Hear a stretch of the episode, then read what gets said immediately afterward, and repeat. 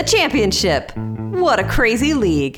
The first week of the 2019 2020 season, we saw all three promoted teams win points.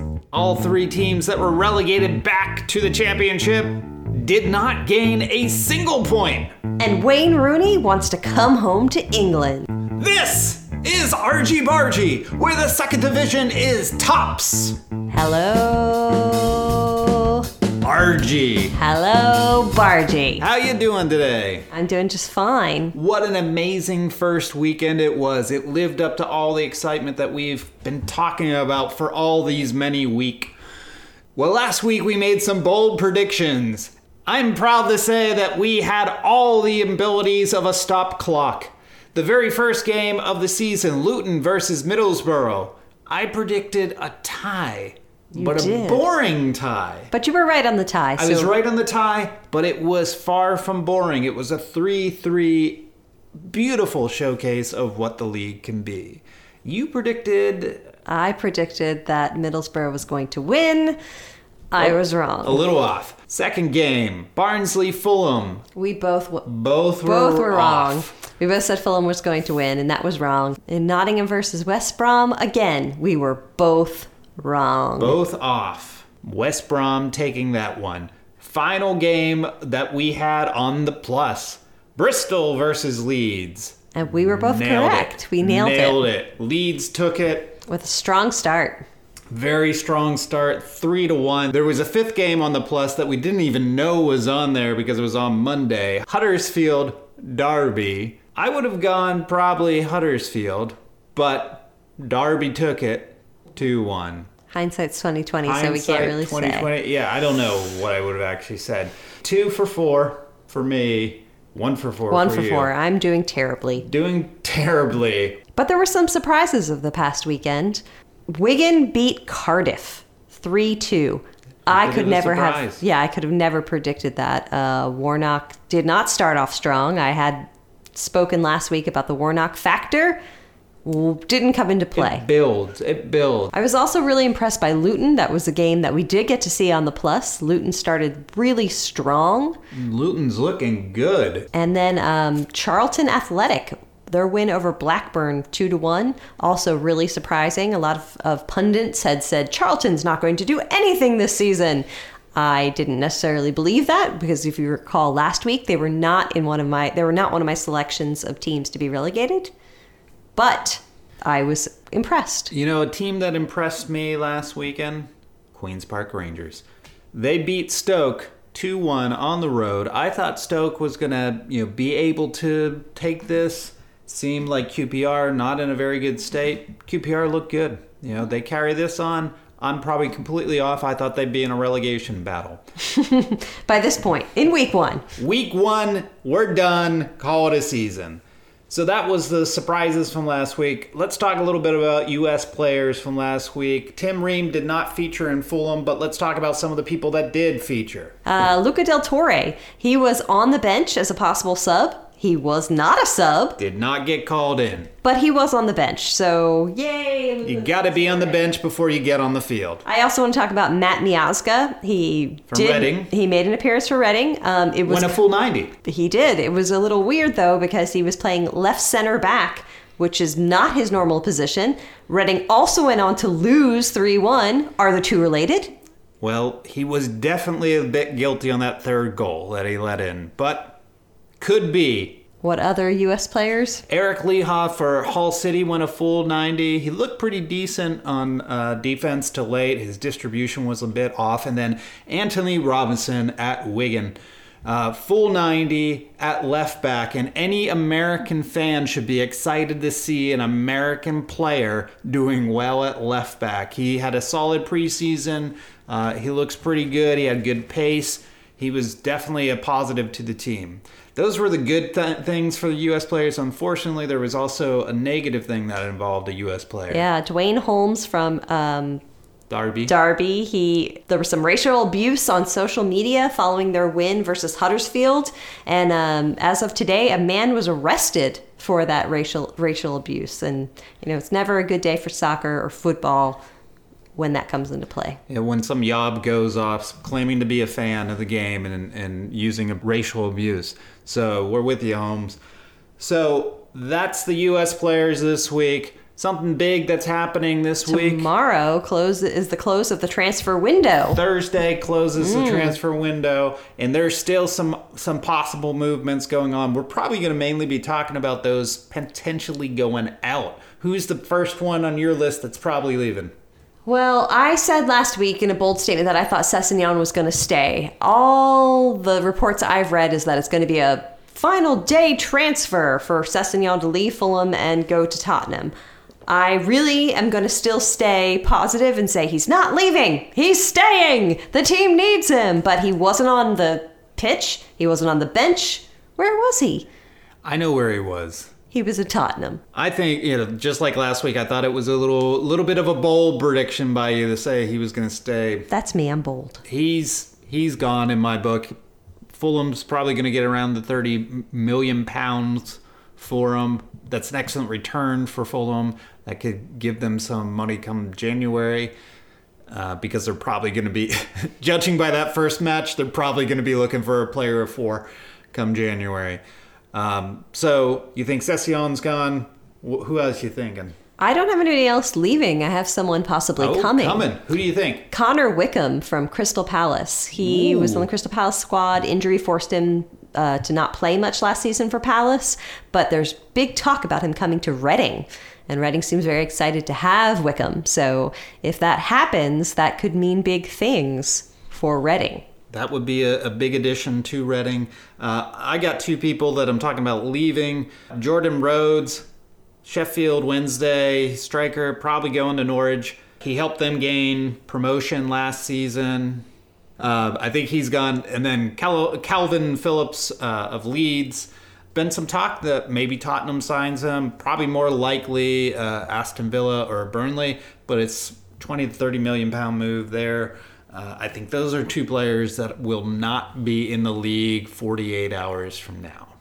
Another thing I want to just bring up that's crazy about the championship, I know we spoke a lot about it last week, is when teams start without managers. And we saw that this past week or weekend Very odd. when there's two caretaker managers, Two. Sheffield Wednesday being one with Lee Bullen. They won Sheffield Wednesday this week 3 to 1 at Reading. Could that lead to a permanent position for Lee Bullen? But the thing about Lee, this is his third time as caretaker manager for Sheffield Wednesday. Yeah, always a bridesmaid. In the past two times, four matches each time. He's only one match in. I think he's got another three in him. I predict a strong three. Pep Clotet for caretaker manager for Birmingham City. He was moved up from assistant to the top job, but the club made this mysterious statement that they are, quote, not seeking anyone else. Maybe the person will just find them. They'll just be walking down the street and go, hello, do you have a job for me? Yeah, but maybe they're expecting him to rise to the position? Now, that was an odd because the former manager was there. That was like a June. Like they sacked him in June. Yeah. What do you do to get sacked in the off season? So two teams, no full-time legitimate managers, both with caretaker. Who knows? It could be an entire season of caretaker managers. Sure, that's been known to happen. It's just odd. It doesn't happen often, but it does happen from time to time. Talking about odd and managers and managers in the championship or coming to the championship or coaches at least. Wayne Rooney. Yeah. Maybe you've heard the name before. He announced big announcement just Tuesday that he is coming in January to Derby, leaving DC United where in the in, in Major League Soccer where he still has over 2 years left on his contract. In January, he's going to Derby. He's going to be a player coach. Now, not a player manager, but a player coach. Mm-hmm. Why do you think he's doing this? Well, his official his official rationale was that his family had found it hard to settle and that he had never lived outside of a 30 to 40 mile radius of his hometown before. Which is true. He's from uh, the Liverpool area.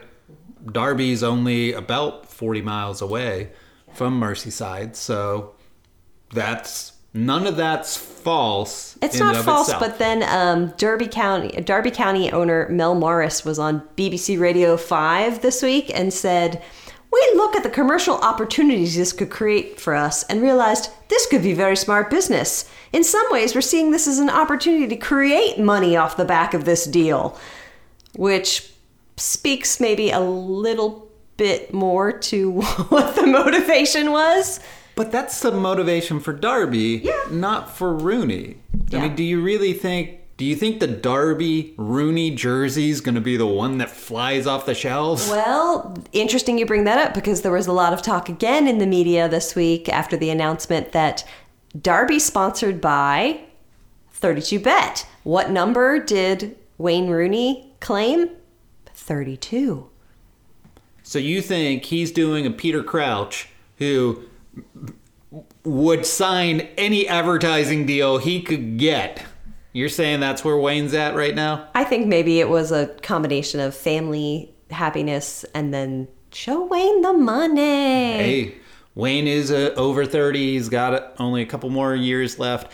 The thing about Wayne, I never had him pegged for a coach. No, I don't see that as a strength for him. I never really had that or commentator. No. Those are two things I never thought there's Wayne's future. But good on Rooney. Who knows how DC United's going to handle this, but they got a few months. Welcome to the championship where Wayne Rooney can show up any day and be the new coach. Looking forward to this weekend coming up. We have two games, only two games. on the plus. On the plus. So we're, we're sadly, sadly lacking the games in, in the USA. But the first is Leeds versus Nottingham Forest. Leeds is coming off of the big win over Bristol. Nottingham, well, you know, they they uh, lost 2-1 to West Brom or 1-2 to West Brom. Who do you think's going to take this one? I'm sticking with my original prediction from week one Leeds all the way. I think Um, Leeds is going to strike it while it's hot, ride it while it's good. I don't even have an analogy. They're just going to do great. They're dominating and they're going to continue to dominate. I have 2 1 Leeds. I'm going 3-1 Leeds. And I think I think it's a much like this first game where they were up 3-0 and then let in a late goal. I think that's going to be Leeds' only weakness of this season. The other game of the weekend that we get to see on the plus The Blues! is QPR Huddersfield. Queens Park Rangers. I have to say, I'm excited by Queen's Park's victory of this first week. As I said, a surprise. I know. I you did you did definitely say it, Bargy. I think Queen's Park's going to win 1-0. That is another bold prediction by RG. I everything's telling me go Huddersfield, but I was very pleasantly surprised. QPR actually played some attractive football last week. I'm going 1-1 tie. A few other game, a couple other games to pay attention to. Fulham, Blackburn. Fulham, can they bounce back or are they going to get themselves in a hole early? As much as I want to root for Fulham, I don't think they're going to bounce back against Blackburn. Um, Blackburn lost to Charlton. That stings. This is a Fulham home game. I'm going to say it's going to be a tie. 1-1 tie. I think you know the problem Fulham, uh, the problem that Fulham showed last weekend, same problem they had all last season. Their defense is non-existent. I don't think they solved that in a week. This pains me. Fulham's going to lose. Charlton Athletic Stoke. Why I think this is a key matchup to watch. These are teams, it's early, second week, but these teams, the way that they play this game, you know, they're, they're both coming off uh, some, you know, they're both coming off close matches. I think this defines is Charlton actually going to be a bit of a challenger this season, or are they going to end up in the relegation battle? In Stoke, are they going to wake up? Is this where Stoke wakes up? I say Charlton's going to do a surprise win. I think Charlton is going to come out strong. I think these are the games that build a season. I think that they're going to come out strong and beat teams like Stoke, who didn't win last week. Yeah, it's games like this that define a season. 2 2 draw. That's what I'm saying for this one. 2 2 draw. That's my guess. Hey, Bargy, what else happens this weekend? You know, Archie, I think what happens this weekend, there's some other uh, league in England that begins the Premiership. I don't really know much about it. I don't hear a lot about it. Do you know anything about it? Mm, no, we never hear anything about it. Yeah, because the championship is where where it is at. ESPN Plus has a couple matches this weekend. Hope you'll tune in and watch. I hope you like our podcast. Like us on iTunes. Like us on Stitcher? And keep tuning in. This is the Archie Bargy Show. Good night, Archie. Good night, Bargy.